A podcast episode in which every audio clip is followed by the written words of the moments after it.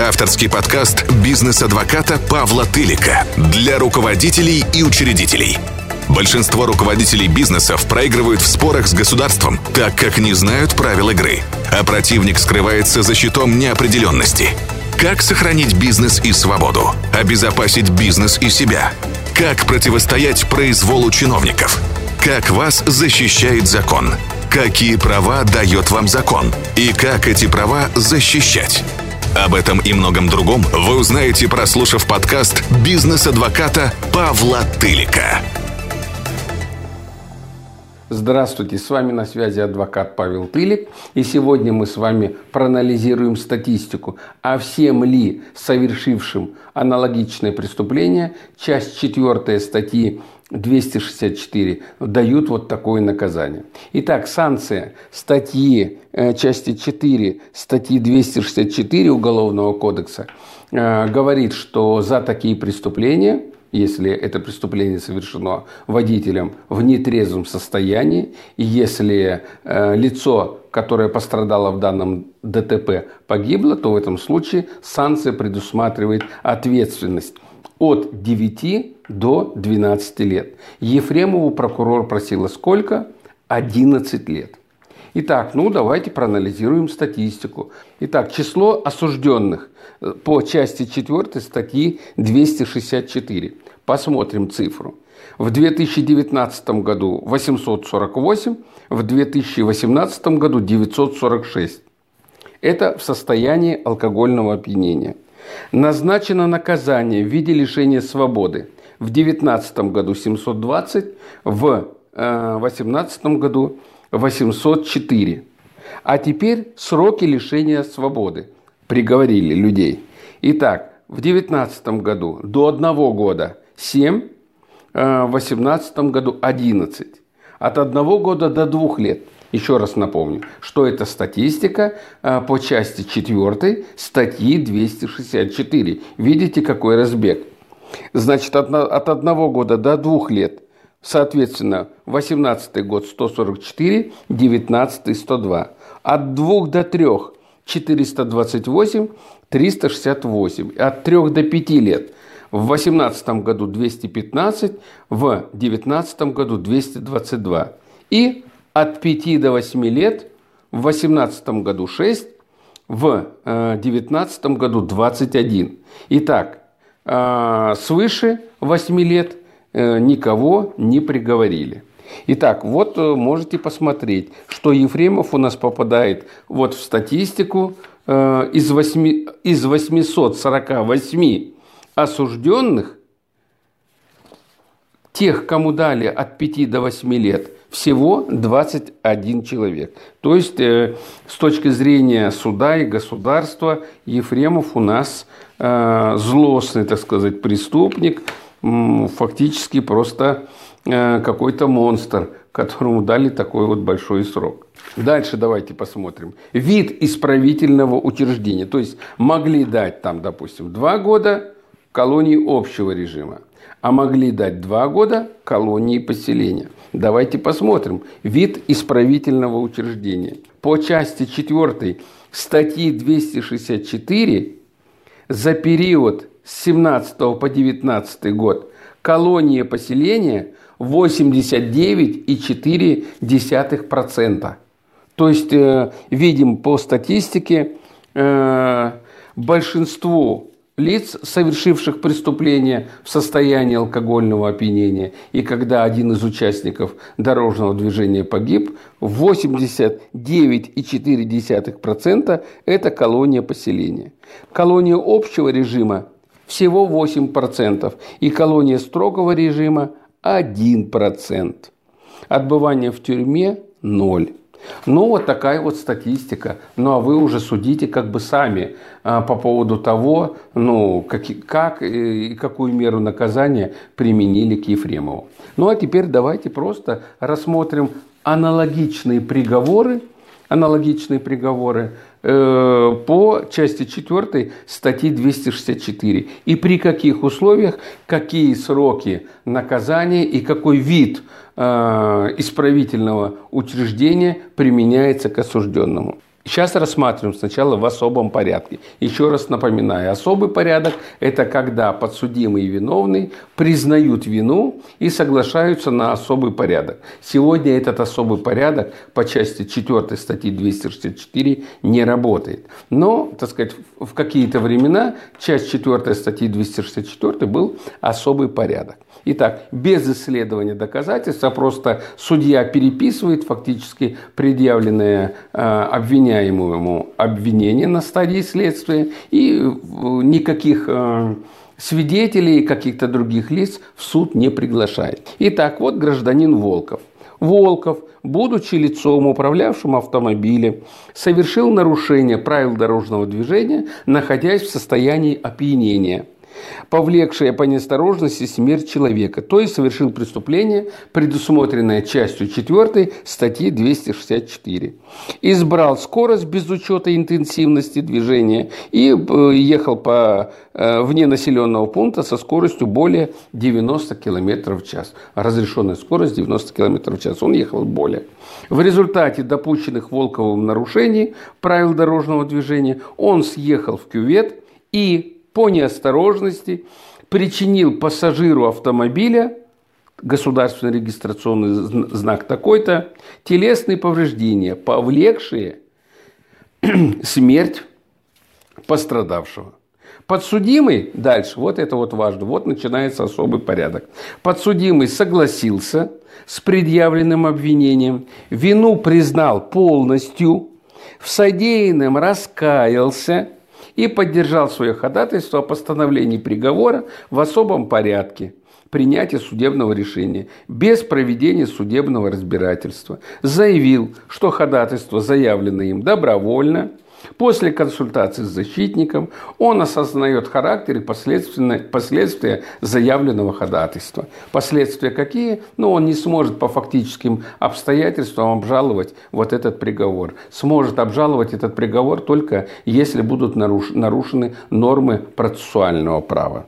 Итак, в результате какой суд, э, какой, суд, э, какой, какой приговор выносит суд? Волкова признать виновным в совершении преступления, да он и сам признался, по части 4 статьи 264 и назначить ему наказание в виде лишения свободы сроком на 2 года 6 месяцев. Отбывать лишение свободы Волкову надлежит в колонии поселений. Вот особый порядок. Два, сколько тут? Э, так, два года, шесть месяцев, колония поселения. Другое рассматриваем приговор – Опять часть 4 статьи 264.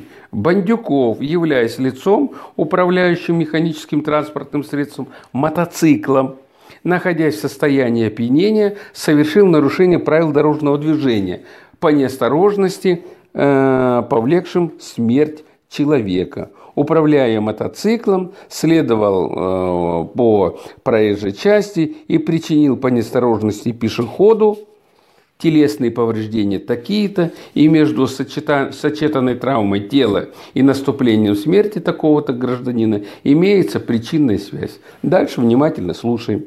Подсудимый Бандюков в судебном заседании свою вину в э, совершении преступления признал полностью, в полном объеме согласился с предъявленным ему обвинением, подтвердил обстоятельства, изложенные в этом обвинении, и ходатайствовал о рассмотрении дела в особом порядке.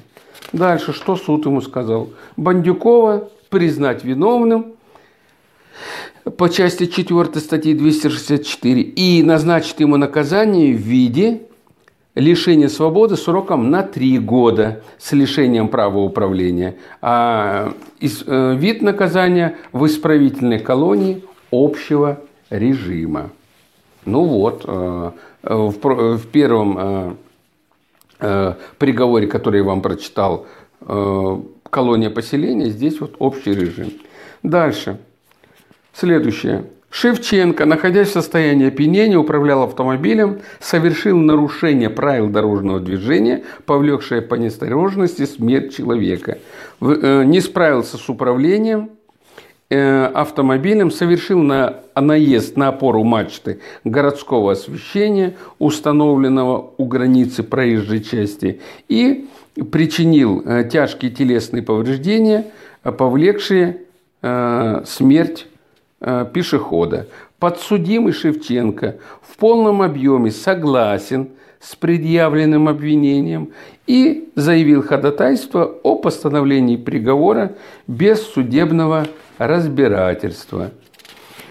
В качестве смягчающих обстоятельств, вот суд пишет, суд учитывает полное признание подсудимым своей вины, его раскаяние в содеянном, его характеристику, семейное положение, наличие у него малолетнего ребенка, состояние здоровья и так далее. Еще он принес свои извинения потерпевшему.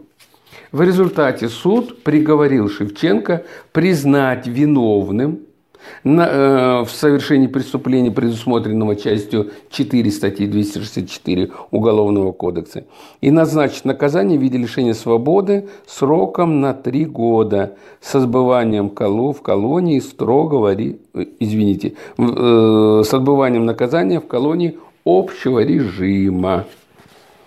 Все, дальше. Недзельская являясь э, лицом, управляющим автомобилем, находясь в состоянии опьянения, нарушила правила дорожного движения, что повлекло по неосторожности смерть человека. Э, так, значит, что здесь? Подсудимая Недзельская вину по предъявленному обвинению признала частично, указав – что признает вину в совершении ДТП, однако не согласна с обвинением в части управления автомобилем в состоянии опьянения. Если до этого мы читали все приговоры, что лица фактически признают свою вину и говорят, да, мы были в нетрезвом состоянии и так далее, но вот ее совершили, то вот эта вот Недельская, она признает, что совершила ДТП, однако не согласна с обвинением, что она была в нетрезвом состоянии. Ну и она тут описывает, что она э, делала, что она, э, она общалась с друзьями, э, они употребляли спиртное – и так далее. Она алкоголь в тот день не употребляла, и она не понимает, почему э, вот ей предъявляют такое обвинение.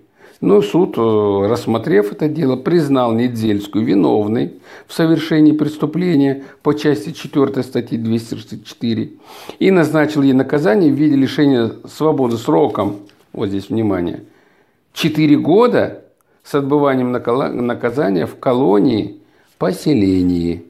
То есть она частично только признала свою вину.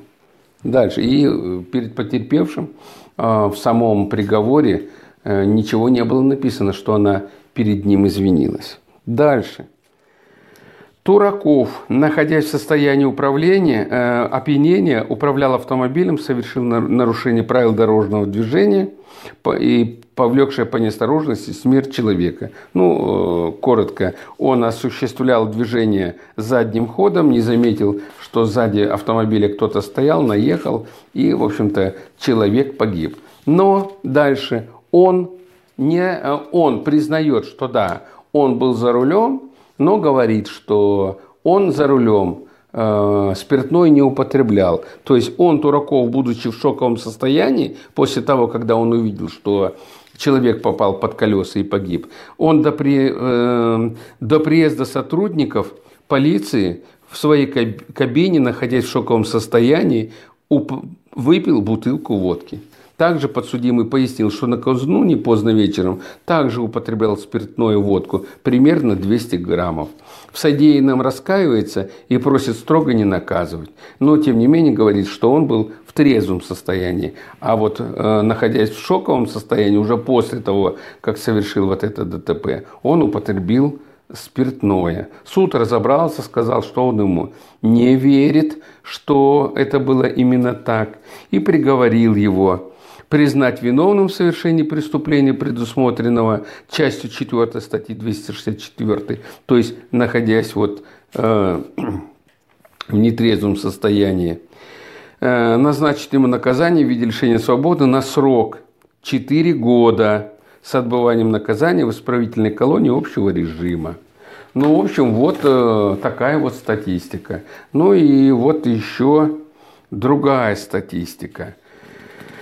Ну вот, вы сами видите, да, что колония поселения, сроки, ну, относительно, как бы, если даже общий режим, сроки относительно небольшие. Получается, что Ефремов среди всех этих сроков, он у нас, получается, чемпион.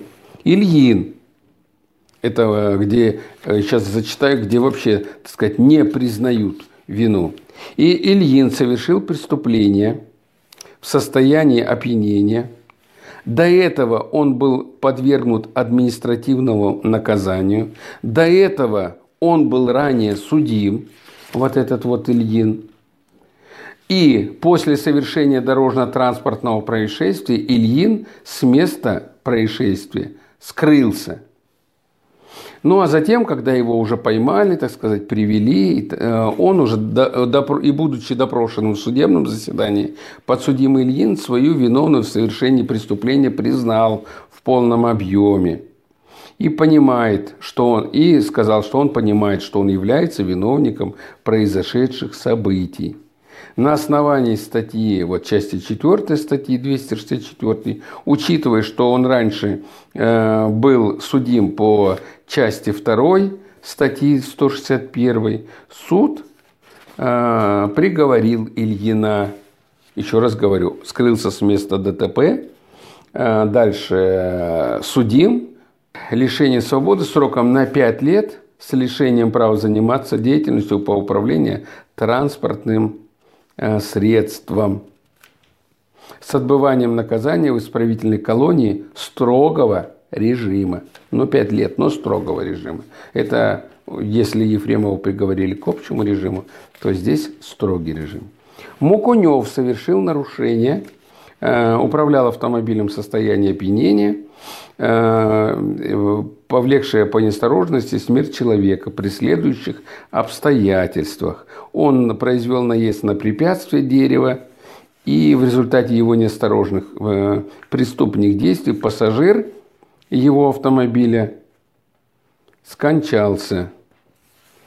Подсудимый Мукунев в судебном заседании вину в совершении преступления не признал и пояснил – что он действительно распивал спиртные напитки, но за руль не садился.